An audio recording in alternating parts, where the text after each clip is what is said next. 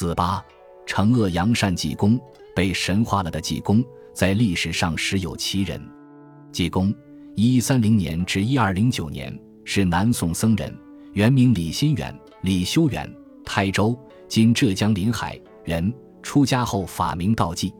李心远在杭州灵隐寺出家后，移净慈寺。据说他不守戒律，嗜好酒肉，特别是狗肉蘸大蒜，举止如痴如狂，被称为济癫僧。灵隐寺对面的飞来峰的洞穴中。至今还留有济公床、济公桌，相传济公经常在这里偷偷的烧狗肉吃。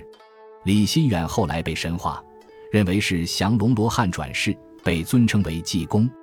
可惜他去罗汉堂报道晚了，只能站在过道里或蹲在房梁上。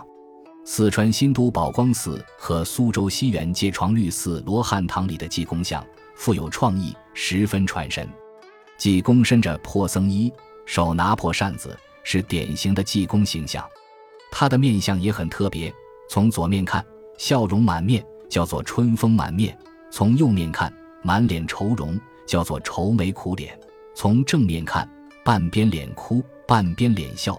所谓哭笑不得半嗔半喜，啼笑皆非。济公一生惩恶扬善，扶贫济困，惩治贪官污吏，是老百姓心目中的大善人。他被当作路见不平拔刀相助的传奇人物，成了人们心中期盼的具有喜剧色彩的英雄形象。